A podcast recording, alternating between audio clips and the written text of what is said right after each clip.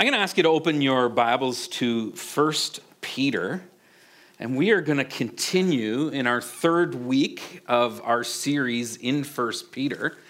And Peter began his letter to the Christians dispersed across Asia Minor by singing praises to God who's given us salvation. That's what we've dealt with over the past few weeks. And he presses into where these Christians are at and where they're supposed to root their identity, which is in Christ. Their identity is people who are saved by the sprinkled blood of Jesus. And it's within his song of praise, his, his praise to God for salvation, that we find the heart of Peter's letter. So today we're going to start to dig into how Peter believes that we are to go about living as Christians in a world that doesn't see Christianity as important or relevant. So it's actually for us today, just as it was for these churches in Asia Minor. Now, essentially, the theme of today's passage is the difference that salvation brings to the Christian life. Remember, I talked last week about singing like the saved, about living saved, acting saved. There's this distinct difference between someone who is saved and someone who is not, and to not take our salvation for granted. And so Peter starts off by breaking down four important concepts. Now, all these concepts are interlinked together. None of them flow on their own, they all have to flow out of the first section of this passage. So he encourages them with four specific things to have hope, to live holy, to fear God, and to genuinely love each other. So let's dig into the text. I'm going to break it up and walk you through what it is that Peter is teaching us. He starts with the word therefore in verse 13 of chapter 1. Therefore, with minds that are alert, and fully sober, set your hope on the grace to be brought to you when Jesus Christ is revealed at his coming. Now, when I first read this and I started to dig into the Greek text, like I was getting a little bit excited because this passage is absolutely loaded with meaning. That little section, one passage right here, sets the stage for everything that Peter is about to teach us. Now, the word therefore, is actually not a passing word, it's an important word. Therefore, tells us that what he is about to say is directly connected to the things that he's just said above. So, this salvation that you've received by grace, he says, it's not something you earned, it's, not some, it's something you receive freely by grace. This is what is required of you as a saved person. This is the result of this wonderful salvation that we have received. So, because we're saved, we should therefore, he says, have alert minds or sober minds. Now, the word that's translated as alert could also be translated as action. Some of your translations may have that. The passage could actually be rendered from the Greek like this Prepare your minds for action. Or it's time to roll up our sleeves, get ready for some action. Are you prepared for the hard work that's ahead? Now, essentially, Peter's calling us, folks, to wake up to the reality of where our hope is found. He's saying, have a loose grip on this world and a tight grip on the world to come. Now, this will take a mind, he says, that is actually ready for action, and a mind that is thinking clearly, or as the NIV says, fully sober. When he uses the word translated fully sober, it reads in the Greek with a tone of self control. Now, we can sense that, right? When you're not sober, you're not in control. You don't have self control. And so the tone is about self control. So essentially, he's saying, be ready for action in a self controlled way. So, with minds that are ready to act with self control, and I want you to notice something. Notice the grace that has been brought to you through Christ. This is what Peter's pointing us to. He says, Set your hope with this sober, active, ready mind. Set your minds on this grace. Don't place your hope on anything else, just the grace that has been promised to you. You see, it takes a mind that's ready for action, a mind that's not focused on the world around it, to set its hope where it belongs in the grace of Christ. This is actually, folks, the key to the Christian life.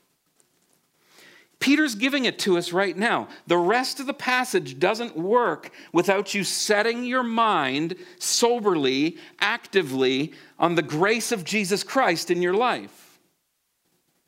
Set your hope where it belongs in Christ.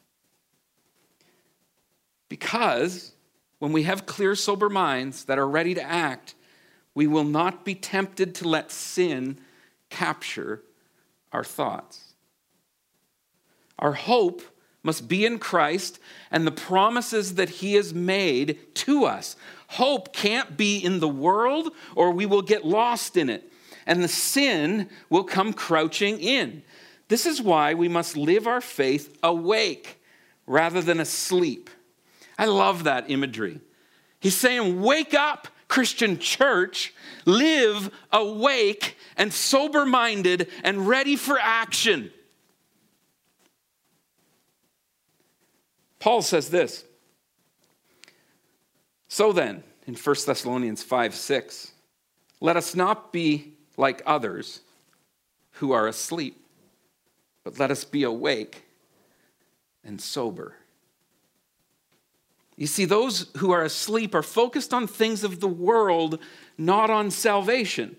As Christians, we must be ready to do the mental hard work that helps us focus on God's plan instead of our plan. This is what he's saying. It's actually not about you. I hate to tell you, I know your mom and dad told you your whole life you're special.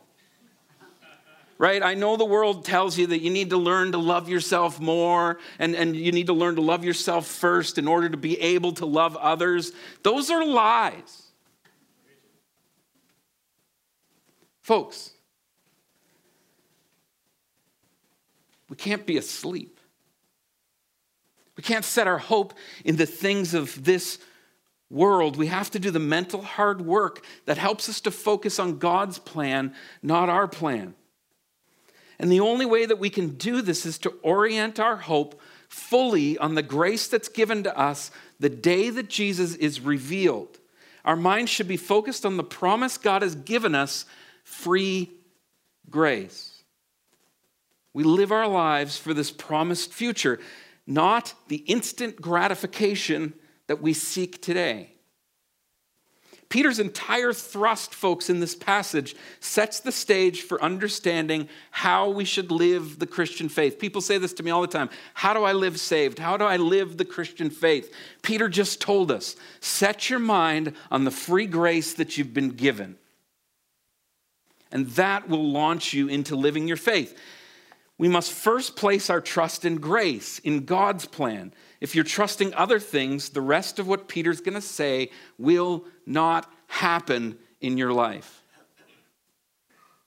Our identity is built on the salvation that we've received through grace, and our lives must be focused on the future promise of the completion of that salvation. Our hope, folks, is not built on money on fame, on status, or power. People say to me, if I could just win the lottery, it would solve all my problems. I actually say, if you won the lottery, you got a huge problem with your faith.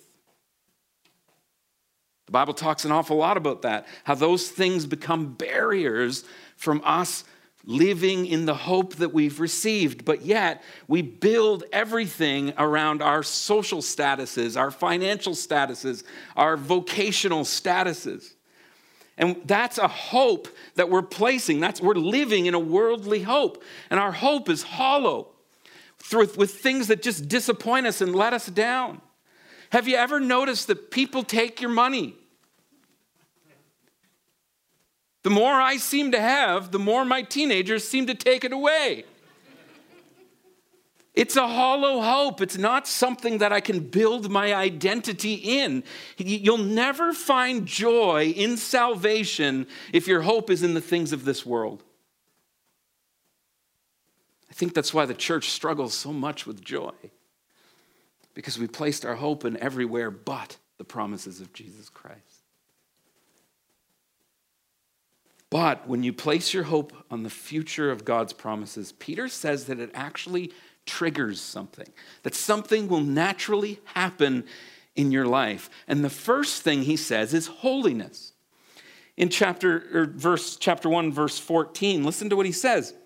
He goes on and he says, "As obedient children, do not conform to the evil desires you had when you lived in ignorance, but just as he who called you is holy, so be holy in all you do, for it is written, Be holy, because I am holy. Now, I want you to understand, folks, that Peter is writing this under the assumption that those receiving this letter are saved. So he's not writing to unsaved people, he's writing to those who are saved. And he's encouraging them, notice, to not fall back, to not fall back into the temptations of their old ways. Don't fall back into having hope in all of those things that will disappoint you.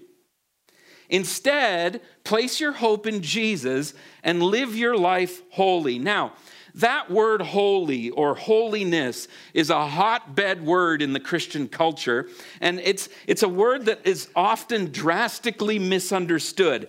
And it can be a word that, when used with the wrong heart, can actually bring a lot of hurt and pain rather than a life of holiness.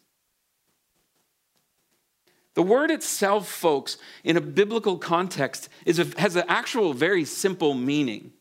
It means to be set apart, to be different.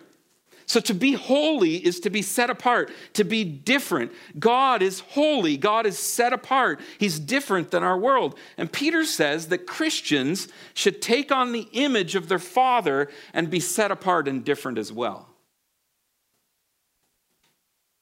Don't claim to be saved and then blend into the culture. He says, Be holy, be set apart, live differently. Now, I know, folks, that sometimes people describe holiness very different than that, but that is what the Bible's talking about when it says, Be holy. And here's the thing that I don't want you to miss you can never live a life of holiness if your hope is not in Christ alone. So, if your hope is in money, if your hope is in things, you will never be able to attain holiness. You may build some good ethics, but they won't be holy. There's a difference. You see, the world offers hollow things. It doesn't matter how great your ethics are, folks. The church has made a drastic mistake. What we've done is we've preached ethics for years. We've said if you behave, if you don't go to the movies, if you don't go bowling, if you anybody come from those eras where we weren't allowed to do anything? Right? If you don't swear, if you don't do this, if you don't do that, and if you do this and you do that, like go to church as much as possible, gregariously worship so it looks like you're saved, like these, this is the way that we've described holiness, but holiness is actually about being set apart, that you think and that you live very differently than the world. Holiness is rooted in the motivation of the heart. It's not just about living ethically, it's about being set apart, thinking differently than our broken world. So if you have good ethics, but you don't think differently, you're not living holy. Peter's calling on these Christians to be distinctly different than the culture around them, to think different, to act different, to make decisions differently. Folks, our culture encourages individualism and selfishness, but holiness encourages right thinking, which in turn becomes right acting. You see, if you're not thinking right, you won't act right. It has to be right thinking, which in turn equals right acting. Our ethics, folks, are rooted in what we believe. If our hope is in this world, then our ethics will be of this world. We might not do the bad stuff, but our ethics are still rooted in worldliness. But if our hope is in Christ, we'll have Christ like motives. How we live our lives will show where our hope truly is. Now, the next part of this passage continues to be linked to holiness and hope. Peter says this Since you call on a father who judges each, each person's work impartially, meaning God doesn't play favorites, except when it comes to me, live out your time as foreigners here in reverent fear. Foreigners living in reverent fear. For you know that it was not with perishable things such as silver or gold that you were redeemed from the empty ways of life handed down to you from your ancestors, but with the precious blood of Christ, a lamb without blemish or defect. He was chosen before the creation of the world, but was revealed in these last times for your sake. Through him you believe in God, who raised him from the dead and glorified him, and so your faith and hope are in God. You see, Peter's connecting the need to have reverent fear of God in order to be living holy. He says that God is the only one who will judge us correctly. Anybody here ever felt judged? Guess what? Any judgment on this side of earth is done incorrectly. It's saturated with self centeredness usually insecurity. God is the only one who will judge correctly. And the reason for that, folks, is because he knows our hearts.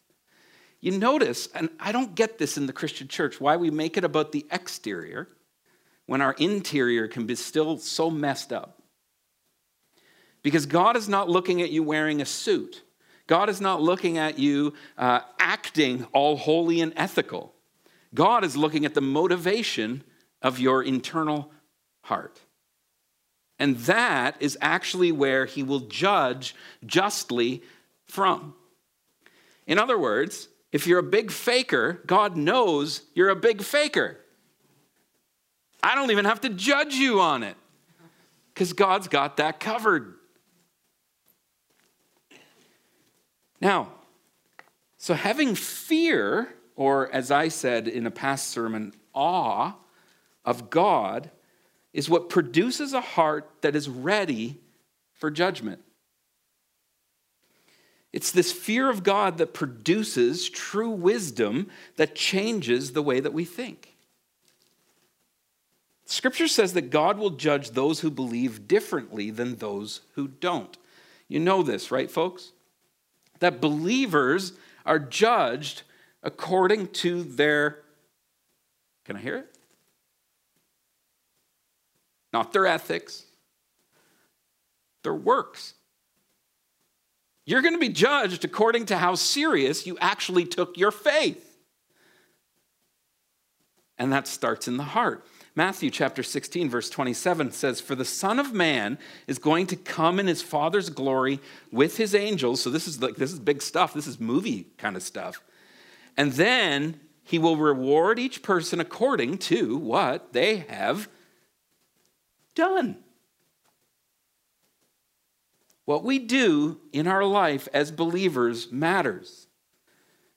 It's how we've been ju- it's how we'll be judged one day. So Peter encourages us to have minds that are ready for action, to be thinking clearly with our hope in Christ, to live holy and to have a reverent fear of God. These things produce something. These things produce one thing that God calls us to it produces genuine love to others. Listen to what Peter says. Now, I want you to notice he starts with hope. He says, because your hope lies in Jesus, that will make the door open for you to live holy, and holiness opens the door for a reverent fear of God. And your hope, your holiness, and your fear of the Lord produce love. Pretty neat formula, eh? Listen to what he says. Now that you've been purified, I'm purified. Have you met me? He says, now that you've been purified, he's not even like saying, you know, maybe you've been purified. Let's hope you've been purified. And remember, he's, he's assuming you're saved, he's assuming you're living saved. And he says, now that you've now, now that you have purified yourselves, how? How did that happen? By obeying the truth so that you have sincere love for each other. Love one another deeply, he says, from the heart, for you've been born again, not of perishable seed, but of imperishable, through the living and enduring word of God. For all people are like grass, and all their glory is like the flowers of the field. The grass withers and the flowers fall. But the word of the Lord endures forever. And this is the word that was preached to you. Notice he used the word sincere.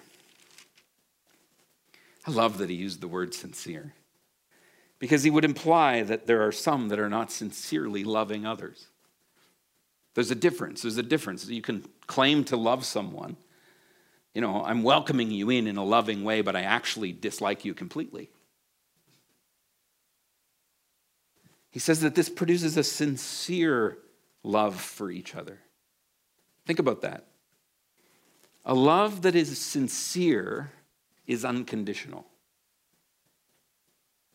Have you ever, do you really love people unconditionally, which means you aren't actually expecting to be loved in return? See, the minute you love and you expect love in return, you've put a condition on your love. And we do that as human beings, saturated in sin.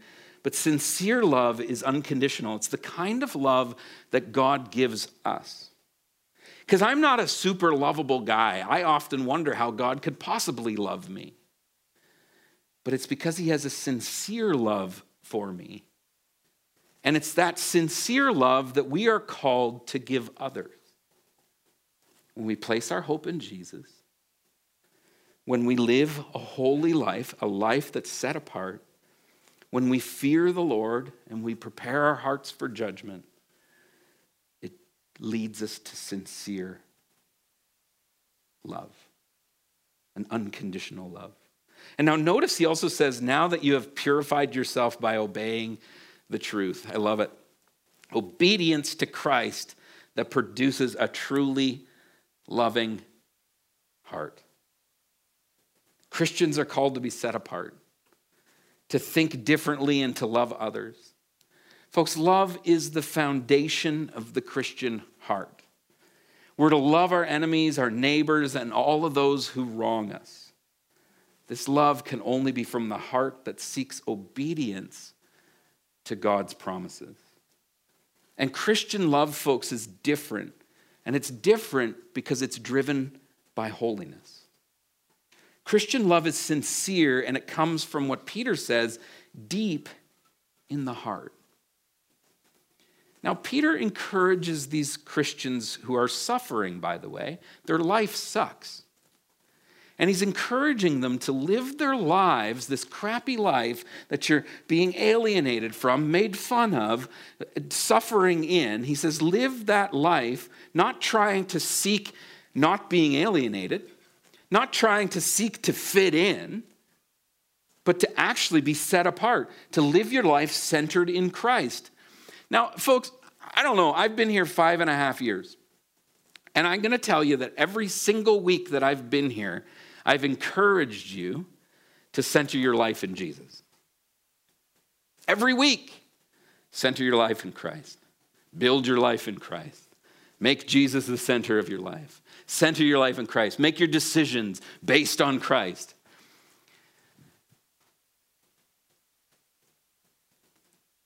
The result of that is love. So I don't even have to go around the room and try to determine who's doing it and who's not, because the fruit of your life tells me who's doing it and who's not.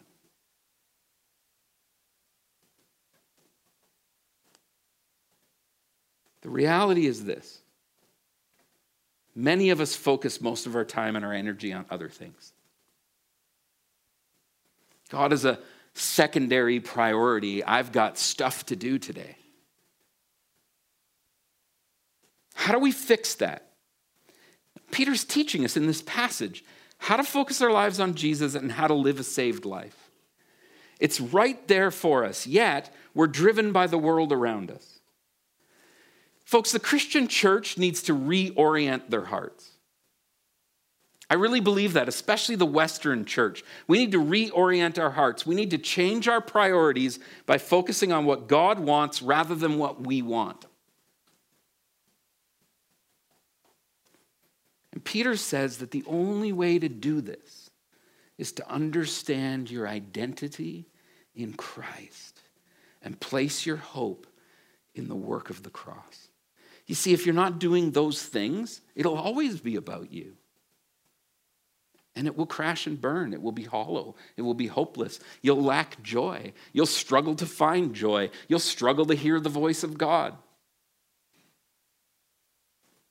We call so many things sin, but yet we don't call controlling sin. But I think control is the root of a lot of sin. But we'll alienate people from the Christian church because we think they're a sinner for this reason. But for some strange reason, control's okay? Seeking self centeredness is okay? It's actually seen as competency? The Christian church needs to orient our hearts. And this is actually a really practical thing to do, folks. It's not a mystical practice. Living our lives with Jesus as our hope starts the moment that we wake up each morning.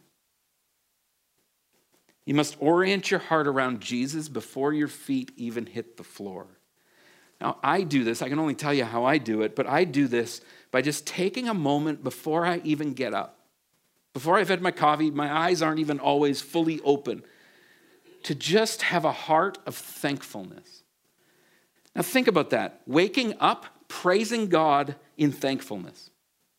It reorients the way that you think. And then I take a moment to dedicate my day to Jesus. When my feet hit the floor, I'm going to do everything today for you, Lord, not for me. Every conversation I have, every moment of my day is for you, Lord. In other words, I don't, I don't work for Doug and the board. Sorry. I don't work for you. Every day I work for Jesus. And that doesn't matter if I'm an accountant, a pastor, an engineer, a garbage person. Every day, Christians are called to dedicate their day, their moment, their right now to work for Jesus. The apostle Paul actually gives us this advice in 1 Corinthians chapter 10 verse 31. I'm not just blowing smoke here, folks. This is what Paul says. He says, So whatever you eat or drink or whatever you do, do it all for the glory of God. Do everything for God's glory, not my own. If you can tackle each day, folks, with this mindset, it will change the way that you think. And can I encourage you to hold tightly to the promises the Lord has made? We, we have been given these amazing promises that we just ignore all the time. He's made these amazing promises to always be with us, to never forsake us. He gives us a promise of a future hope of a world without sin. Can you imagine a world without evil, a world without pain, a world without sin? I, I look at that and I say, that's a world without us. But yet he promises that those who are saved will be with him in that perfect world. Think about that promise where Jesus is our king. So live each day for God, and you'll find, folks, that the Holy Spirit will come alive in you. That joy won't just be a concept that you wish you had, joy will be your natural reality. As Christians, we have hope. Those who don't know Christ are always searching for happiness. But those who know Christ are to live with hope, the kind of hope that satisfies our broken hearts. And the evidence of this hope is genuine love. The worship team can join me. Folks, the evidence of all of this is that we genuinely love another person. I was uh, going to the bank the other day. And I, I, well, I won't tell you what, what bank I bank at. So I'm going to the bank, and in the bank, there's like ATMs, right? And there's two of them. And there's a little ledge along the window. And uh, I walk into the bank, and there's a young girl sitting there. And it's very evident that this young girl has nowhere to go. And that she, she's on her phone, Okay? Now, some, some of you may have went, she's got a phone. How could she possibly be homeless? She's got a phone. Wipe that thought out of your mind because you obviously don't understand homelessness. Everybody and their mother has a phone. Okay? So they got a phone. It's probably just a text only kind of phone uh, that's on and off at different times. And you can tell that she's texting around trying to find a place to sleep. And another young man comes in, and you can tell that he knows her, but they're not really friends, but they know one another. And he comes in and he sits down. And so I, I can't help myself, right? Like most of the time, we've been trained to just ignore what's going on because, you know, I, I was actually depositing money. Uh, and because I'm rich and wealthy as a Christian pastor, uh, it was, I don't even remember how much I was. Anyway, let's just strike that. I can't help but interact with them. And so I said, How are you guys doing? Oh, we're fine. They were very pleasant, weren't bothering me at all. And you know what they said to me? Because I said, You have nowhere to go, do you? Well, no. Tim Hortons is closed down downtown. And so they used to be able to at least stay in there until nine o'clock. Now, how many people have thought, yeah, that gross Tim Hortons downtown? Folks, that gross Tim Hortons downtown kept people warm until 9 p.m. And now we no longer have that. And I don't know, as a Christian who loves others, how we can ignore that. And we don't, we're not called to judge the circumstance. We're, we're not, I've worked in homelessness for years, and I understand more about homelessness than most of you, to be quite frank. And it is not what you think. It is not some kid who got on drugs and made some bad decision one day. Homelessness is usually caused by their parents' mistakes. It's a circumstance that they're left in by something they couldn't control. How, as loving Christians with sincere love in our hearts, can we pretend like that doesn't exist? I had a conversation with some politicians in our community because I passionately want to do something about this, and I feel that Evergreen needs to do something about this.